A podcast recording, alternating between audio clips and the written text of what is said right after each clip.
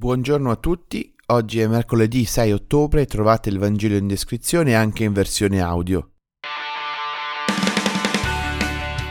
Come quel discepolo anche noi ci accorgiamo sempre di non saper pregare. Per questo la preghiera più importante è quella di chiedere al Signore di insegnarcelo.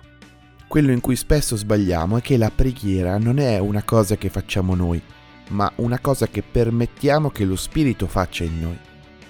Pensiamo sempre di dover fare o dire chissà che cosa, pensiamo che il Signore vada quasi evocato, ma è proprio la partenza sbagliata. Il Signore è già lì e vuole solo stare con noi, farci sentire la sua presenza, parlarci. Quante volte non c'è ascolto nella nostra preghiera, ma solo parole che siamo noi a rivolgere. Non lo dobbiamo chiamare perché è già lì, non gli dobbiamo parlare per primi perché sta già parlando lui. È una grande fatica per noi decidere di non fare nulla, di lasciar fare allo Spirito, di consegnarci, ma è questa la preghiera. Per questo l'unica preghiera che ci consegna Gesù è il Padre nostro, la cui prima parola ci ricorda il messaggio più rivoluzionario che ci consegna Gesù. Dio è Padre. Gesù usa l'aramaico Abba, che è il termine confidenziale con cui i figli chiamano i propri padri non è il termine generico che indica il ruolo come può essere la parola padre, ma è tipo paparino, papino, babbo. Nessun più israelita si sarebbe mai sognato di pensare a Dio come a un padre e tantomeno di rivolgersi a lui così.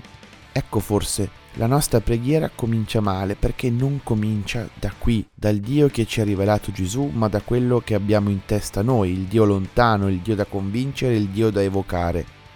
Per questo il primo anno di catechismo con i più piccoli, l'unica cosa che faccio è scoprire il Padre nostro, perché è l'accesso a tutto il resto.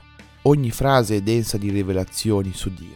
Il Padre nostro ha anche delle richieste, dunque non è sbagliato chiedere nella preghiera, ma prima dobbiamo proprio aprirci e stare davanti a Dio Padre e dopo potremo chiedere, ma le nostre richieste non possono discostarsi da quello che ci ha insegnato Gesù, ovvero chiedere ciò di cui davvero abbiamo bisogno per ogni giorno, chiedere il perdono per le nostre miserie e peccati, chiedere di saper perdonare, chiedere di essere liberati dal male e dalle tentazioni.